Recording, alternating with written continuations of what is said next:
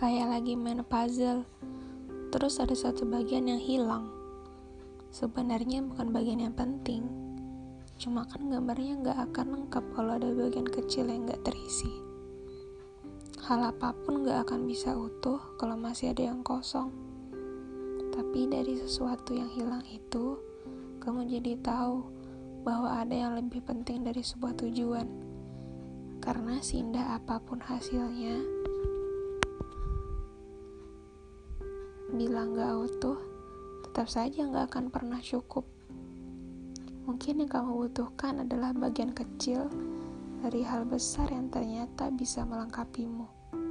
Dan kamu akan ketemu dengan bagian kecil itu dalam tubuh seseorang.